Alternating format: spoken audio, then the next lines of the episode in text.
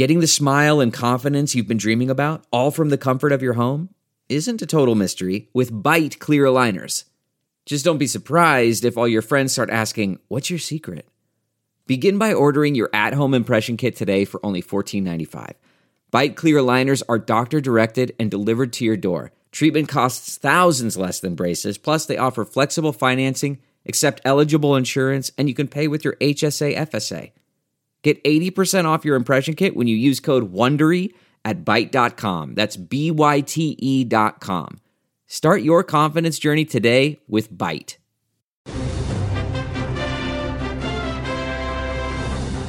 This week, a mystery in the Middle East. The Saudi government is accused of orchestrating the murder of journalist Jamal Khashoggi, who walked into a Saudi consulate and vanished. There's something really terrible and disgusting about that if that were the case. So we're going to have to see. We're going to get to the bottom of it, and there will be severe punishment. We'll have more from tonight's 60 Minutes interview. We'll ask a key senator on the Senate Foreign Relations Committee, Florida Republican Marco Rubio, what's next for the U.S. relationship with Saudi Arabia. He'll also give us an update on Florida's recovery from Hurricane Michael. Then, in a week of back to back to back presidential rallies, we'll check in on November's midterm elections with chairman of the Democratic Senatorial Campaign Committee, Chris Van Hollen. And we'll take a look at who's ahead in the battle for control of the House with our CBS News Battleground Tracker. Plus, we'll talk to Nebraska Republican Senator Ben Sasse about his new book. All of that and plenty of political analysis all ahead on Face the Nation.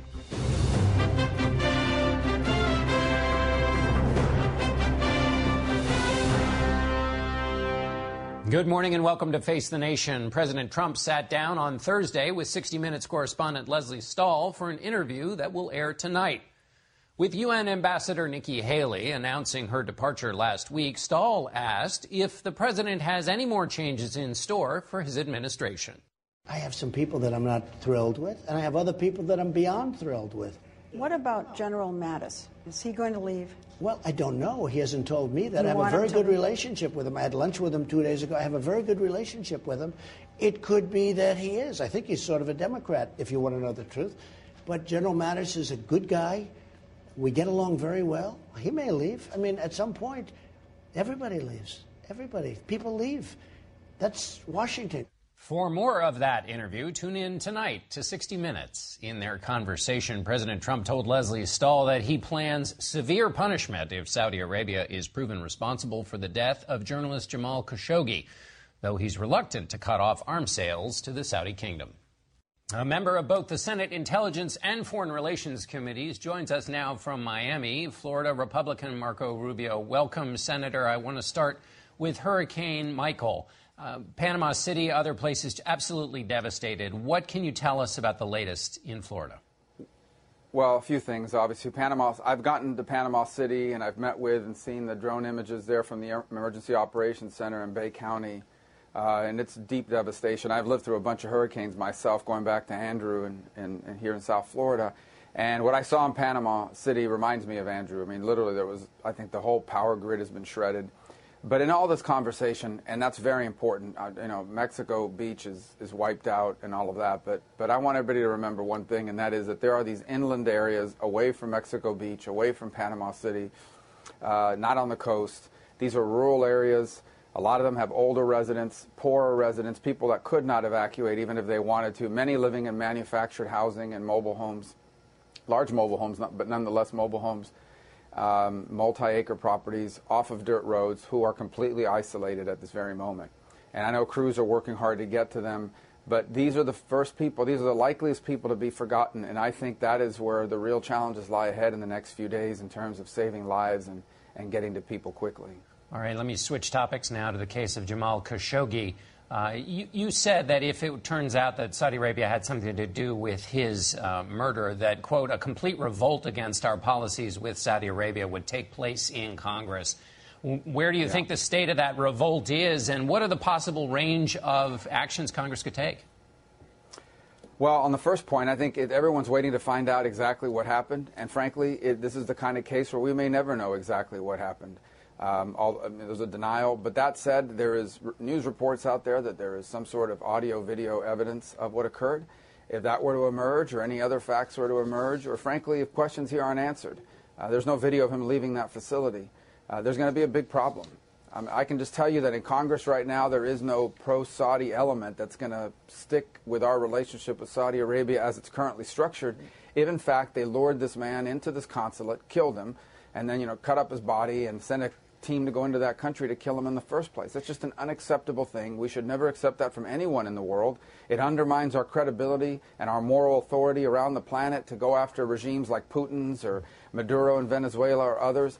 As far as the options that are concerned, people talk a lot about the arms sales. Our relationship with Saudi Arabia extends well beyond arms sales as well. And I would just say it's unfortunate because Saudi Arabia is an important part of our Middle Eastern strategy. They are a key leverage and hedge point against Iranian influence in the region, but that cannot supersede our commitment to human rights. Let me ask you about the moral uh, question here. The president has uh, recently secured the release of Andrew Brunson from Turkey. Uh, so, working on the one hand on that account, but in this account, he said uh, basically because there's 110 billion, as he claims, uh, arms purchases on, on order from Saudi Arabia. That you know that's that's essentially more important, or has to be weighed here in the response. Give me your sense of, of uh, your reaction to that, that moral position the president took. Well, I would phrase, yeah, I would have phrased that differently. It's not about the money. There are plenty of other countries that would want to buy arms from the U.S., and frankly, that I, I would have phrased it very differently. The important thing is that when you sell arms to a country, so it's true what he said that they can buy from China, Russia, or anybody else. When you sell arms to Saudi Arabia, it gives you leverage over them because they need replacement parts, they need the training. So it, it's the kind of, you know, you can't sanction a country by cutting them off of something if you never provided it in the first place. So it is true that arms sales gives us leverage. You mentioned leverage. Were you surprised the president said up front that these arms sales uh, were something that he wanted to protect? In other words, aren't those, isn't that your leverage in your, in your argument with the Saudis? And he sort of said right away, those are too important to mess with. Look, if you don't sell arms, they're going to buy them anyways. And then in the future, when you want to influence Saudi behavior on another topic, you're not going to have anything to threaten them with or anything to hold over their head. But to me, it isn't about the money. I don't know if the president had just been briefed and that's kind of how he used it or expressed it. But the bottom line is, I mean, there, the money, there's no way, there's no, there's no enough money in the world for us to buy back our credibility on human rights um, if, uh, if we do not move forward and, and, take swift action on this, if in fact, even when it's, it's proven to be true. Let me ask you a question about climate change in the wake of Hurricane Michael. Uh, Congressman uh, Carlos Curbelo, a Republican colleague of yours, believes that Republicans need to stop questioning the science behind climate change. He said that, it, that uh, America was saddling young Americans with an environmental debt that was as bad as the fiscal debt. What's your response to that? Well, I respect Carlos tremendously. He's been a leader on that topic. My view is climate, sea level rise, these are measurable things. You can measure that. So it's not even a scientific debate. At some point, it's just a reality debate. You can measure whether sea levels are higher than they used to be, warmer than used to be, and the like. For, as a policymaker, the fundamental question is what can we do about it? And if in fact humans are contributing to that, what public policy can we pursue that you can actually pass, does not destroy your economy, and can be effective? But what the congressman and others are saying is, is that uh, if you believe the science about human contribution, uh, that there are mitigation efforts you can take with greenhouse gases, and that that's where there needs to be a little more focus from Republicans is on admitting that that climate change is caused by human activity and taking actions with whether it's coal plants or emissions from cars or methane gas uh, to actually get get at where the problem is occurring the increase has come from the developing world and in other places, but we're not a planet, we're a country. And the question becomes I, I, don't think, in my mind anyway, the debate has been necessarily about always about whether or not it's human contribution. It's about whether the public policies that are being advocated uh, would be effective. So, in, in, light of the fact that in other places uh, carbon emissions continue to grow. And by the way, technology is moving us in the direction that those who support those measures want us to go anyway. So your view then, Senator, is that humans are the chief contributor to climate change uh, in this recent period. You, that's my view. Is that's what my view is. That that's what a lot of scientists say. I think there are others that dispute what percentage of that is humans and not. I'm a policymaker. There's no way that I can ever debate with a scientist or people who spend their whole life on that. But do you what accept I can debate finding? is public policy. I can, I can accept this, and that is that we're going to have a debate about human contribution because scientists are saying that, and you know, a few are saying not, something different. But if we're going to have that debate about whether certain laws should be passed in order to alleviate what some scientists or a lot of scientists are saying is the cause of this, that has to be balanced with the public interest and other topics like the economy and the like. Okay, well, we're, we're out of time. We'll have to leave it there. Senator, thanks so much for being with us. Thank you. And we turn now to Maryland Senator Chris Van Hollen, who, among other things, is in charge of his party's efforts to elect more Democrats to the Senate this cycle.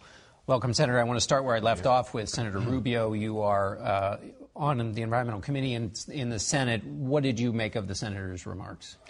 Well, look, uh, in the same week that we saw Hurricane Michael flatten the Florida panhandle, uh, we had this report from the world's leading climate scientists saying climate change is hurting us today and it's only getting worse. And at the same time, you have the Trump administration and a lot of Republicans who just want to put their head in the sands. They don't want to hear uh, the information. And we should start by not making things worse. This administration and Republicans on, in Congress are actually rolling back uh, auto emission standards, rolling back clean power plant rules. So let's stop making things worse, and then we definitely need to take action to make things. Well, what better. of Senator Rubio's point and the administration's point, which is once you come in with all these regulations, you choke off the economic recovery that, that America's in the middle of now? Well, the reality is we've had auto emission standards in place for many, many years, and in fact, the auto industry has grown substantially. Uh, the reality is that there are lots of economic opportunities when it comes to investing in clean energy and energy efficiency, and those are homegrown jobs. Wind, solar, these are homegrown jobs. These aren't jobs where you're importing oil uh, from Saudi Arabia, for example. Let me switch to politics. A couple of weeks ago uh, in the Senate, people were writing about, hey, the Democrats have a chance. They're writing that less these days. What happened? Well, what we've said from the beginning is this is a very tough political map uh, for Senate Democrats, probably the toughest we've seen in 60 years. Uh, the fact that people were talking about Democrats taking back a majority in the Senate uh, shows how strong we've been and what kind of momentum we've got. So I've said from day one uh, that we have a credible path uh, to a Democratic Senate majority. It is a narrow path, and there's so many very tight seats that this is all about uh, turnout at this point. Uh, uh, two things related to the Kavanaugh uh, nomination. First, I want to get your sense. You talked to a number of your constituents who reached out to you during the confirmation process, um, and then you said they were, their statements were reminders of, of how our society has let down survivors of sexual assault for decades. Have you heard from, or what have you heard from constituents in the wake of the confirmation? Well, I heard from more than 50 uh, of my constituents, uh, women who had experienced sexual assault, sexual trauma years ago, and had never told their own parents at the time. In many cases, had not to- told members of their families uh, today. And it was a powerful reminder of the progress we need to make in this country when it comes to sexual assault. So when you have the President of the United States at big rallies, belittling Dr. Ford. He is belittling all those survivors of sexual assault, and I don't think people like what they see. Majority Leader Mitch McConnell made the case that the behavior of Democrats with respect to this confirmation was a shot in the arm for Republicans, and that the president was essentially playing on that idea that Democrats overreached, and that's what's energized a lot of these Republican voters. Well, I don't think Democrats overreached. Democrats wanted a thorough FBI investigation. In the end, it was Mitch McConnell, Senator McConnell, who really cut that short uh, and did not allow a full investigation. But what I've seen actually is that the Kavanaugh hearings have actually energized a lot of Democrats, especially younger voters and women voters. Yes, they've energized some Republicans. It just goes to show that turnout is really important in these midterm elections. Let me ask you about this, this question of temperament, because there, there seems to be an argument going on in the Democratic uh, Party about how to respond to Donald Trump. First of all, it, he wants this to be a referendum on Donald Trump. Is that okay with Democrats, this election? Look, you know, the, the president is energizing a lot of Democratic voters uh, to get out because he's been so polarizing and so uh, divisive. I would say in a lot of our red states, uh, what we have are senators who are standing up first and foremost for the people of their states. Uh, and people, even in red states, want someone who will hold the president accountable. Let me ask you about a red state, Tennessee. I know of a voter there who was who voted for Donald Trump, but was going to vote for Phil Bredesen, the, the, Democrat, because he had experience with Bredesen in the state. And then Hillary Clinton uh, came out and, and quoted was quoted this week saying, "You cannot be civil with a political party that wants to destroy what you stand for, what you care about." This voter, of course, it's an example of one, and let's not go too far, John, but there were a lot of people who felt like that was not helpful to Democrats to have Hillary Clinton say that.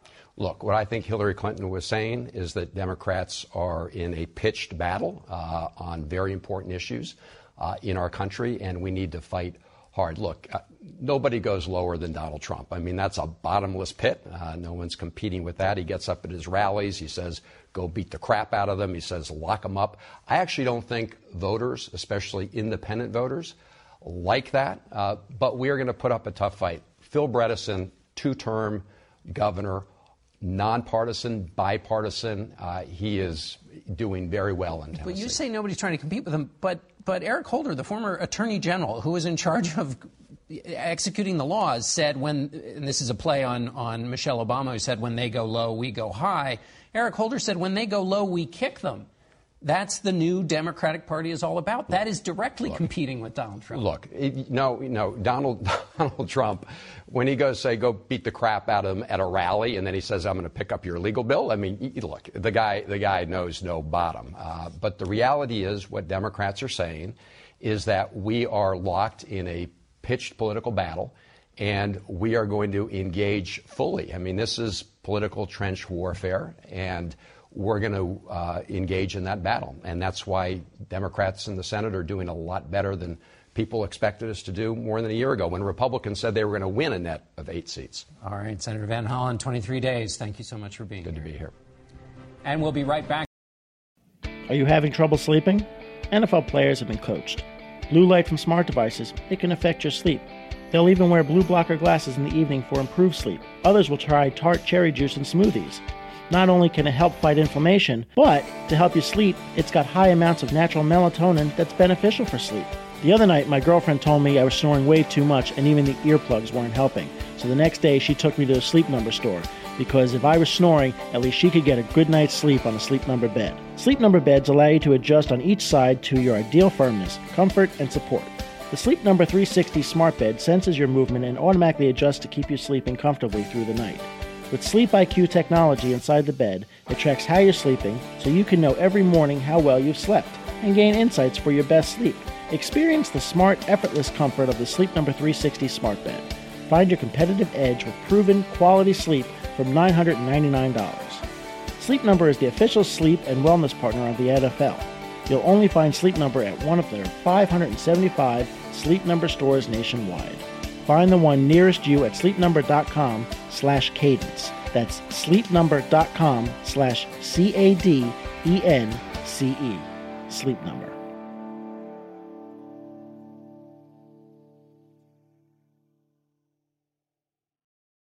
And we're back with Nebraska Republican Senator Ben Sasse. He's the author of a new book, Them, Why We Hate Each Other and How to Heal. Welcome, Senator. Thanks. So, um, you say politics. This isn't about politics. It's not. But you're a politician. It's one of my callings. I'm also a dad and a neighbor and a Husker football addict. So, why do why is it not about politics? Because when people think of what's tearing this country apart, politics is often the culprit. There's a lot that's going on that's acute the last two years, but I think what we're really struggling with is decades in the coming. We're living through a digital revolution which is undermining place. I think the biggest problem in America right now is loneliness. Uh, and the good news is it's fixable, but it requires friendship. It requires more uh, attention to place and family and shared vocation and work and neighborhood and worshiping communities. Help people understand what you mean by place. Yeah. So, you know, where you live is where you actually love. And communities of love are the center of what really keeps people happy. There's a ton of literature now that shows we're the richest people in the history of humanity, and yet we're some of the most dissatisfied people in the history of humanity. How do you make sense of that? And it didn't start two years ago. It starts because the digital revolution is really undermining that sense of local community and neighborhood. Because we're all just looking into our phones and we're by ourselves, and then suddenly the sun's gone down and the day's over. That's a huge part of it. It turns out if you go from 200 to 500 social media friends or 500 to 1,000, you don't get happier. But if you know the neighbor who lives two doors away from you, statistically, you're more likely to be happy. We need to attend to those kind of things. It's a big deal. I want to get to solutions in a minute, but let's d- stick with the diagnosis for a moment. You are, in fact, able to make this case because you're a politician. And so, what I want to ask you about is the power of example in politics. Um, there is no more famous person, probably, in America than the president. True. How is it not about politics if you have been very critical of this president, saying he is driving some of these divisions? If these divisions, wouldn't it be very powerful if somebody in a public role like the president or senators behaved and modeled the behavior you're talking about in this book that you should see at the church or at the Little League ball field? Sure, I, I think that's true. I mean, the president and I wrestle on a whole bunch of issues. I, there are things we agree on, things we disagree on. But I don't think most of what Americans are wrestling with is a problem that's two years old. I think we've had a halving of friendship in America the last 27 years. It's, it's a stunning thing. You know, nomadic tribes, uh, agrarian history, industrial economics, people have always known their neighbors and known their coworkers. Decreasingly, we don't know those things. We've gone from three and a half friends per American 27 years ago to about 1.8 friends today. President Trump can't fix this. He didn't cause this. Politics can't fix this. Politics didn't cause this. But it's true that our political tribalism is filling that vacuum, right. that loneliness that's coming from all these other institutions. We have a decline of the nuclear family structure a lot the last 25 years. And politics is a place people look to try to find meaning in the absence of these other communities that actually can make you happy. That's right. That's why I wondered if that's where people are going. People are addicted to what they're seeing in the news, and we all experience that, those of us who report or live in this world.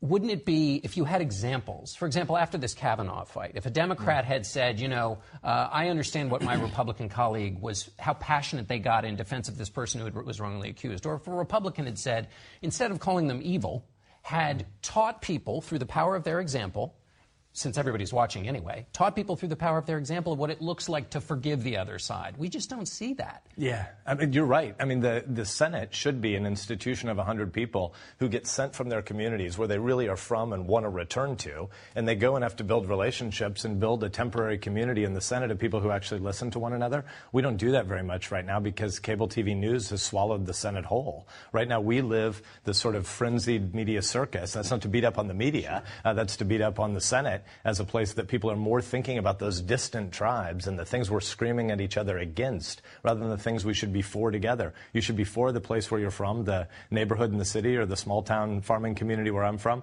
But when you're temporarily thrown together in a new community, the Senate should be a place that actually does some empathy. And we're pretty crappy at that right now. So let's focus a little bit on the solutions. People know that, that we are at this pitched moment. So what do we do to fix it?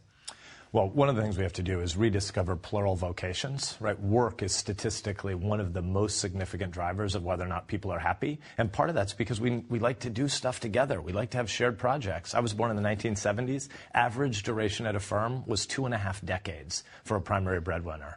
Average duration at a firm today for an American is 4.2 years and getting shorter.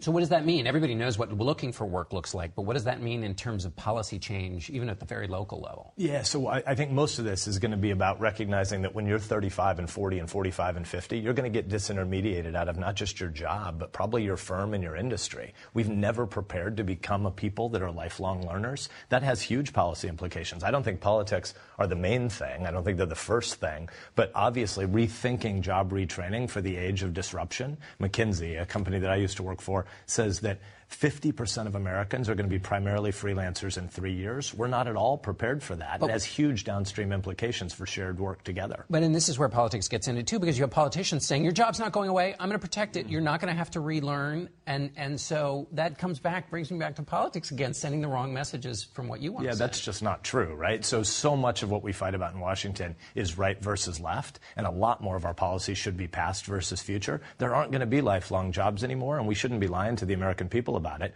We should be thinking about what does it look like to help people get back to work, back to meaningful employment, back to shared labor with their neighbors when they're 35 and 40 and 45. We can't say, I, politician, am going to protect your jobs forever because it's not true. So we have about 30 seconds. What can I do? I'm at home watching this. What can I do to just break out of this cycle? One of the things is we're going to have to develop habits for the technological age that get back to an awareness of embodied flesh and blood neighbors actually matter a lot. There's a whole bunch of tech addictions we all have to our smartphones. We know it's a problem when it's our kids. I have 14 and 17 year old daughters, but it turns out we, the adults, are also addicted to technology that helps us flee the place where we're actually called to live and love our neighbor. All right, Senator Sasse, thank you so much for being here. Thanks People for having me. Break, from, break away from that technology, but stay with us until the show's over. Tomorrow night, the CBS Evening News with Jeff Glor will be coming to you from the battleground state of Missouri, and we'll be right back with a lot more Face the Nation. Stay with us.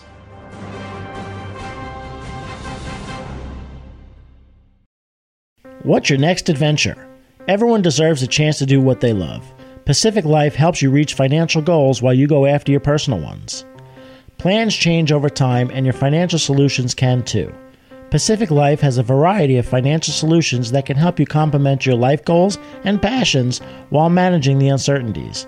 Backed by more than 150 years of experience, you can count on Pacific Life to be there so you can go out and keep living your best life. Pacific Life is one of the most dependable and experienced insurers in the industry and has been named one of the 2019 world's most ethical companies by the Ethisphere Institute. The freedom to go after whatever is next for you? That's the power of Pacific. Ask a financial professional about how Pacific Life can help give you the freedom to do what you love, or visit www.pacificlife.com.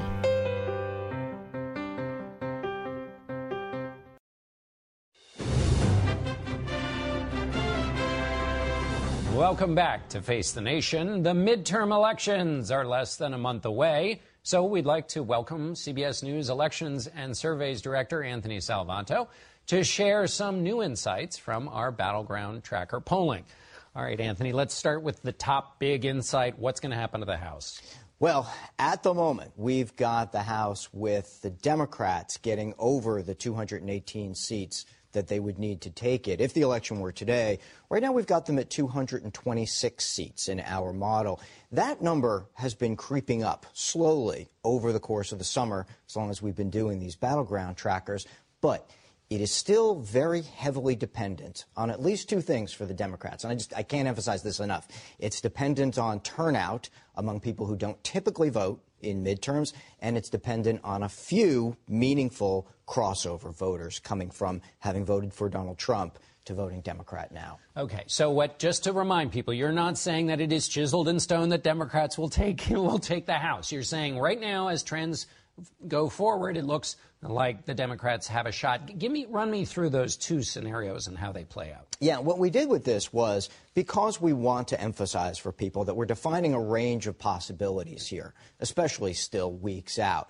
We actually took the model and we reran it with these scenarios. One, how many seats could the Democrats conceivably get if everything breaks their way. If all of these folks really do show up, if all of these groups that they're dependent on, these younger voters, these women voters, all do stay the way they are in the polling. And that top, the first group you're talking about are people who don't usually vote in midterm elections. That's so right. This is the scenario is actually they do this time. Actually, actually they do. They make good on what they're telling us, on what most of them are telling us in the polling. Now, if we put that in the model, it goes as high as 235 seats, so they get a little bump from that. However, Let's suppose they don't show up. And that's a reasonable assumption because they haven't done this before. And frankly, sometimes people do overreport this turnout propensity in the polling, right? So if they don't show up, these are folks who maybe they voted in a presidential, but they didn't typically vote in the last midterms in 2010 and 2014. If they don't show up, then the Democrats don't make it. They don't get the 218 that they need, and the Republicans hold the House. So if they don't get that, and the Democrats don't get quite as many of those crossover voters, those crossover voters come back home a little bit to the Republican Party, then the reps still have a chance to hold so, it. These people you're talking about are the ones who would like to tell a pollster they're going to vote. They feel it's their civic duty, but election day comes around, they're busy, they got a couple of jobs, whatever, they're not making it. So these are the people who are the key to what you've identified, which is maybe that's the key to whether the, the Democrats take the House or not. Yeah, and they mean it when they say it now. Yeah. But right, life sometimes gets in, way, in the way. You also measure this question of enthusiasm, but you have a more subtle t- crack at it. What did you find about enthusiasm? Well, enthusiasm is one of those factors that's mixed into what you just described. People who really mean to vote, but maybe something gets in the way. Maybe enthusiasm helps you get over that hurdle. But really, I want to sh- say that enthusiasm is not the same thing as voting. What you want to look at is that intent to vote. Look, you can only push that lever so hard. You can push it enthusiastically, or you can just kind of give it a click. It's still one vote. Um, but what you want to look at is whether that enthusiasm then drives people across that finish line, actually gets them there. So your point is people can get more enthusiastic, so they're snapping the lever off when they pull it, but it doesn't mean that, a, that an additional person is going to vote necessarily. Is there a way enthusiasm splits by party? Yeah, um, the Republicans have become more enthusiastic over the last couple of weeks. That's important for them, right? They want to get that base turnout, and we think that helps move that. But at the same time, the vote intention of both parties is up, and it is even. It is even between Democrats and Republicans saying that they're showing up. So they're going to show up at the polls. Both parties are saying as much. Both Does that represent a, a, change more for the Republicans or the Democrats recently? Well, the enthusiasm is up, but the Democrats and Republicans are equally up on intention of okay. turning out. Um, now let's go to the to uh, the the groups within these the polling. Um, what are we? What are you learning and seeing in, about women and, the, and, and men and the so-called gender gap? Right. Well, the gender gap is up, and that means there's an increasing difference between how women are voting, in this case, more heavily for the Democrats, and how men are voting, in this case, more heavily for the Republicans. So we looked at why this is, and one of the reasons is that women are among this group that have, are heavily cross pressured this year. They say that they think the economy is doing well. Normally, that would advantage the party in power, the Republicans. They voted in these districts. They voted for Donald Trump and Hillary Clinton in about even measures.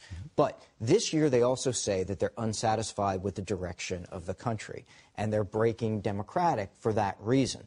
They also tell us that they feel like the Republican Party works against the interests of women and more for the interests of men. So, on a personal level, as a, as a group identifier, group affiliation, you see them breaking more heavily Democratic right now. What did we, if anything, learn about what the hearings of Justice Kavanaugh did to affect either women, men, enthusiasm? There were a lot of claims made. What, what does the data show? It inserted a lot of anger. We see anger up on both sides. We see Republicans saying they're increasingly angry about the prospect of the Democrats winning, Democrats saying they're increasingly angry about the prospect of the Republicans winning. Now, anger does also correlate with intention to turn out. When you feel more passionate about something, you're more likely to go and do it. So that's one determinant of turnout for certain. Did it change anybody's mind, though? No. It does not appear like it changed anybody's mind. It appeared to just cement what people already thought going in. Now, uh, we know that the news cycle changes, you know, multiple times a day. What is your expectation? Do you have anything in the data that tells us anything about whether that anger stays and sticks and takes people all the way to election day? Or is it an acute, momentary thing happening now? Well, one factor you want to watch is the president. You know, we are on pace now for the president to be a factor in people's voting at really what would be historic levels. So typically, a majority, maybe a slight majority of people who vote in midterms say that the president's a factor in their vote, either for or against. But this year, we've got many more voters saying that they feel like the president is a factor, either for or against. In fact, it's relatively split but there's no question that he is on the ballot, so to speak, or at least in the minds of voters when they're going to the polls this year. He says he wants it to be a referendum on him, and it turns out the voters are seeing it. Though. Very much so. Like I said, at, at historic levels at this point. All right. Anthony Salvanto, thank you so much for breaking it all down for us. We'll be seeing a lot of you in the next 20 days. Thanks. Indeed. Thanks, John. And we'll be right back.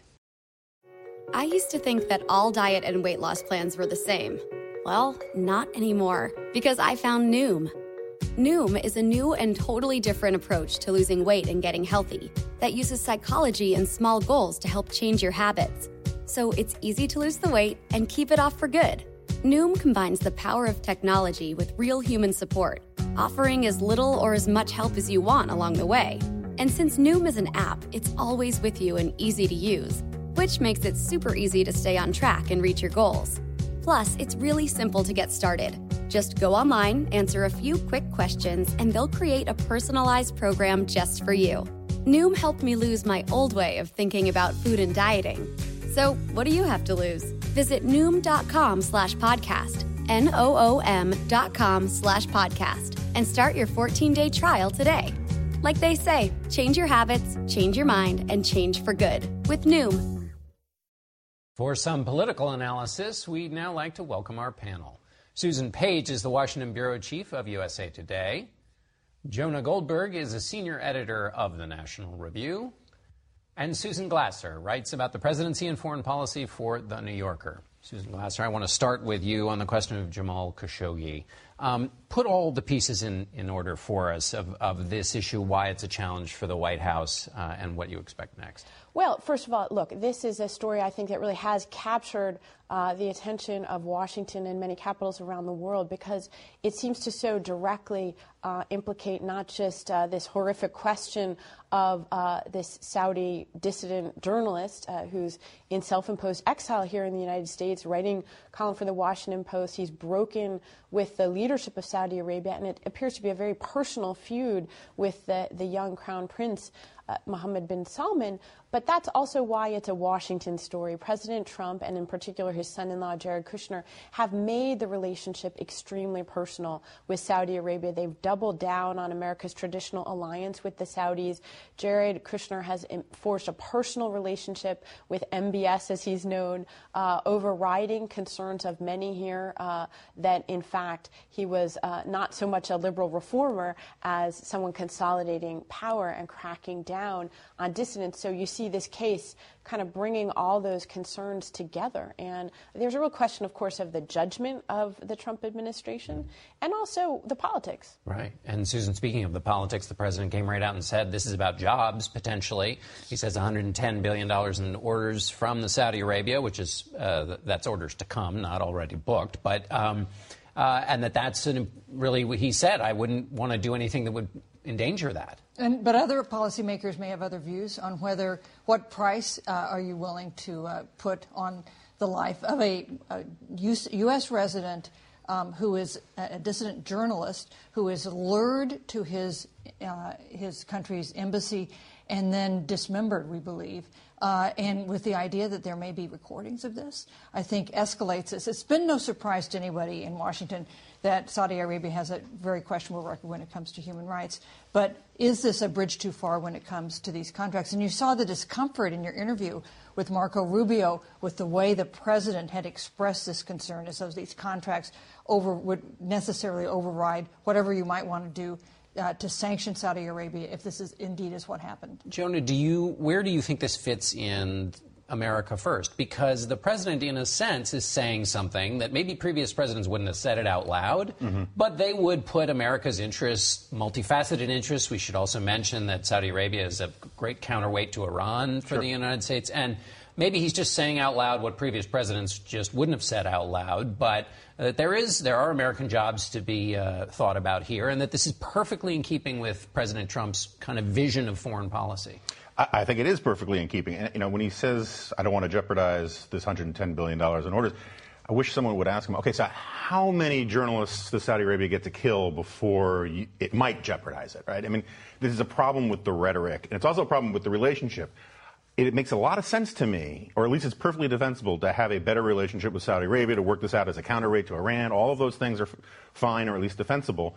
But it has to be, when you get into this situation, it is clear that no one communicated to Saudi Arabia that if we're going to go down this path, you cannot embarrass us or put us in a situation like this.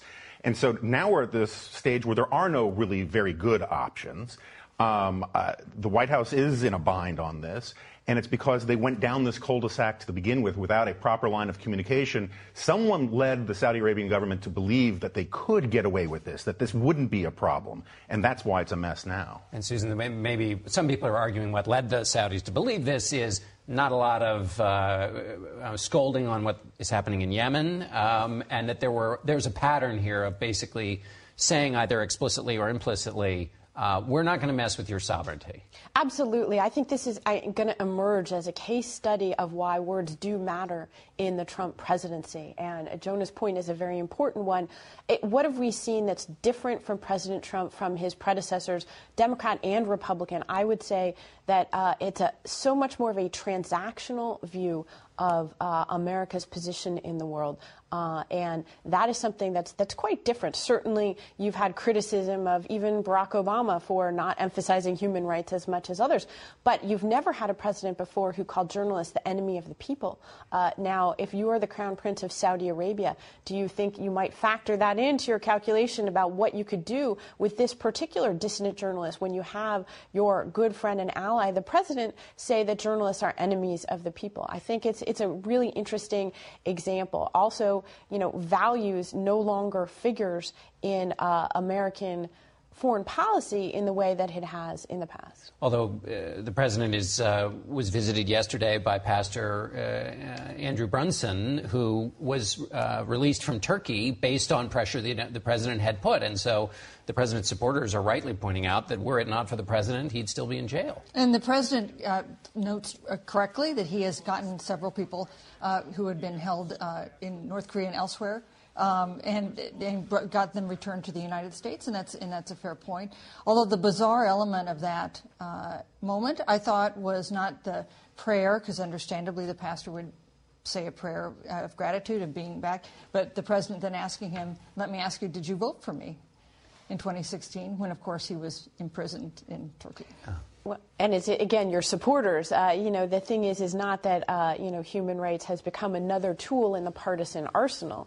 Uh, I think is is the big transition there. That's a great example of it. Right. Jonah, let me uh, switch topics here to a departure from the administration. UN Secretary Nikki Haley is leaving. Um, was extraordinary this week to see an, an event at the White House where she said, "I've had a great uh, time, and it was all quite orderly. Mm-hmm. Um, we have not seen all departures from the administration happen in an orderly fashion. What do you what do you make of it? Yeah, it's great. She wasn't left on a tarmac, for example. uh, yeah, full disclosure, my wife works for, for Nikki Haley, and um, so I, am conflicted and biased about this. But I, I, think you can make a persuasive case that she's arguably um, first of all, she's probably the most popular politician in America right now. When you think about it, if you look at her poll ratings in, in among Democrats and independents, also among pro-Trump conservatives and anti-Trump conservatives, she's kind of a unifying figure. Um, and I think her timing in all of this was, uh, you know, either lucky or brilliant. Um, to no other person who has worked for the Trump administration has, has seen their reputation enhanced in the process. Um, and she's getting out uh, while the getting is good by doing it this way. It won't look like she's abandoning a sinking ship um, if the midterms go south on the Republicans. And uh, I looking forward to find out what happens with her next. Susan Page, what Jonah's says is is uh, amazing when you think about where Nikki Haley once was in 2016, giving the Republican response to the Democratic president. She talked about angry voices within the Republican Party, which nobody mistook for anything but a shot at Donald Trump. Yet then she goes into the cabinet and now is, or goes into the administration, is now leaving, uh, managed uh, pretty nicely. Does this uh, give me your thoughts on that? And then also uh, well, let's just give me your thoughts on You know, we obsess about the 2020 Democratic presidential lineup, but if you want to look a little farther down the road for the Republicans, I think you'd have to include Nikki Haley on that list, which is a, a remarkable thing. For a minority woman to win election as governor in South Carolina and then win re-election and then criticize President Trump as a candidate and then turn around and become one of his most prominent spokespersons uh, on foreign policy is shows a remarkable nimbleness and political skill. And, and she emerges from this, as you say, enhanced. And can you think of another example of someone who has come into the administration, served the president, mm-hmm. had the president praise her, and emerge without criticism, really, even from those. And just very quickly to pick up on the point that uh, Sue made earlier, she was the one figure in the administration who actually did talk about values and human rights around the world and got away with it in a way that someone else in the administration might not have. What does that mean then, Susan Glasser, for the foreign policy. Does this tell us anything about the current makeup of the foreign policy team? And then what does it mean going forward? Well, just a quick thing. I, I do think nimble is a very charitable word, uh, you know, for somebody who has really, Donald Trump hasn't changed, but uh, many of his critics have changed in how they approach and, and frame him. She did leave the Oval Office saying that Jared Kushner was a hidden genius uh, in the administration the same week that this this Saudi um, controversy has arisen. And this goes to the point of, you know, what is the administration's foreign policy? Increasingly these days, I think we see a situation where uh, it's less and less true that there's a Trump administration foreign policy and a Trump foreign policy. Since uh, President Trump got rid of Rex Tillerson, uh, his first Secretary of State, got rid of H.R. McMaster, replaced them with Mike Pompeo and John Bolton. Uh, both of them come out of certainly much more of a classic, very conservative, very hardline Republican foreign policy establishment. They differ on their own policy positions from President Trump, but he's made it very clear that he doesn't want to have any more public disagreements, uh, and it appears that they have not challenge him as much, uh, even privately, as uh, their predecessors did. Nikki Haley is someone who did speak up repeatedly uh, at various points in time uh, where she disagreed on Russia, for example, and on other aspects of foreign policy. So I think you're going to see uh, a more Trumpian approach to the United Nations. That's also John Bolton, his yeah. very hawkish national security advisor, has made an entire career of UN bashing. They're already talking about downgrading the United Nations portfolio with absence of Nikki Haley. is probably no longer going to be a cabinet level position. Right, so a consolidation there. Um, let's switch to politics. Uh, Susan Page, uh, the USA Today ran an op ed from the president on the question of health care this week that was, uh, uh, well, take it from there. Um, so this was the editorial page, ran an op-ed, not the news side. Um, I thought it was good that we gave the president a platform. These are the arguments he's making in, in rallies and as he uh, campaigns for candidates in the midterms. Um, there was a big furor because it was not a fact check. There wasn't a fact check article that went with it and provided context and information for readers. I thought that was a legitimate criticism. I'm glad that we eventually posted a fact check about it. Um, it does show how much uh, how um, inflammatory President Trump is for both sides, uh, and how much he defines this midterm election uh, that we're going to see in just three weeks. Jonah, in the old days, if a president had written an op-ed that could have been fact-checked uh, somebody would have maybe lost a job or there would have been mm. embarrassment. There is a theory out there now that in this polarized world we're in, that you in fact want to insert some things to get fact checked. So you'll get another news cycle, and that the people you're trying to rile up are going to believe you no matter if there's a mountain of fact checking. And so the second round, in which there is fact checking, actually ends up distributing the message through to a larger audience, and that that's then good for you. Do you see that in play here? Uh, it might well be. I actually wrote a column about this on uh, Hillary Clinton coming in very late in the early Kavanaugh controversy about getting something completely wrong that Kavanaugh allegedly said about birth control. Um, and it was very strange that she would jump in after it had already been debunked by all the fact checkers. And I made exactly this argument is that we sort of live in the republic of trolling now. And everybody, it benefits you more to be the subject, in a world of negative polarization, to be attacked by your enemies um, is a benefit in and of itself, even if the attack is legitimate. And I think it's a sort of spreading model of Trumpism that is infecting a lot of our politics and our media.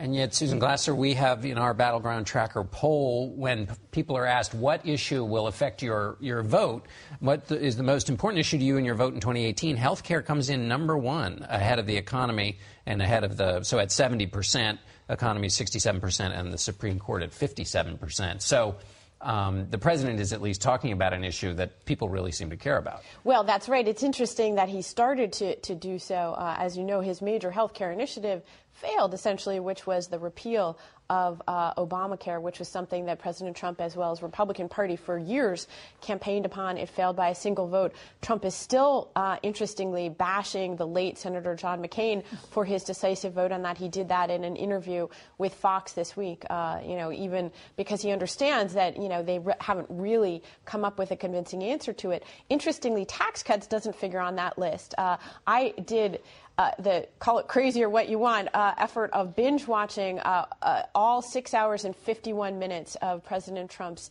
uh, six rallies so far. There was another one last night uh, for my column in the New Yorker this week. So that's almost seven hours of Trump. Interestingly, tax cuts, which was going to be the centerpiece of Republican campaigns, generally came in at about the 51 minute mark uh, to his uh, uh, rallies. These are not Saving about the best for last. Well, that's right. but, but, I think you know you mentioned the issues that that uh, are top of the list: healthcare, the economy it's not really an issues uh, campaign if you listen to President Trump. And frankly, if you even listen to voters in your poll, the, the issue is President Trump. And more than any midterm election that I can remember, uh, this genuinely, for both Republicans and Democrats, is a, a, vote about President Trump, it seems to me. You know, that's in part by President Trump's design. Yes. You know, when President Obama was very unpopular at a midterm, he tried to stay out of the news. When President George W. Bush was unpopular at a midterm, he tried to stay away. President Trump is as unpopular as they were, and he is pushing himself out there in a way we've never seen a president for a midterm election. For a president to spend four or five days a week doing rallies around the country, it makes it impossible for this election not to be about him. Uh, just very quickly, I thought one of the interesting data points was that Fox News stopped carrying all of his rallies all the way through, and I'm a Fox News contributor, but it was interesting. All right, we're going to have to end it there, and we didn't talk about Kanye West. That's it for us today. Thanks for watching, and we'll be back in two weeks. Face the Nation, I'm John Dickerson. I'll see you tomorrow and all this week on CBS This Morning. Today's guests were Florida Republican Senator Marco Rubio, Maryland Democratic Senator Chris Van Hollen, and Nebraska Republican Senator Ben Sasse. The executive producer of Face the Nation is Mary Hager. This broadcast was directed by Allison Hawley. Face the Nation originates from CBS News in Washington. For more Face the Nation, we're online at facethenation.com, and you can follow Face the Nation and see. If you like Face the Nation with Margaret Brennan, you can listen early and ad-free right now by joining Wondery Plus in the Wondery app or on Apple Podcasts. Prime members can listen ad-free on Amazon Music. Before you go, tell us about yourself by filling out a short survey at wondery.com/survey. Hi, this is Jill Schlesinger, CBS News business analyst, certified financial planner, and host of the Money Watch podcast. This is the show where your money is not scary and it's not boring. It is a show that's all about you. It's your questions that make it possible for me to provide unconventional and entertaining insights on your money, and maybe more importantly, on your life. I'm going to be your financial coach, someone who brings common sense and an insider's perspective on how to manage your money and your emotions. And I promise we are going to have a little bit of fun along the way. Have a question from retirement to career changes to college funding? Just send us an email at askjill at jillonmoney.com. Follow Money Watch wherever you get your podcasts. You can listen ad free on the Amazon Music or Wondery app. Survivor 46 is here, and so is On Fire, the only official Survivor podcast. And we have a twist this season. The winner of Survivor 45, Dee Valladares, will be joining us every week. We're going behind the scenes of the biggest moments, the how and the why things happen, and the strategy and analysis you can only get from someone like me, a Survivor winner. Listen to On Fire, the official Survivor podcast, wherever you get your podcasts.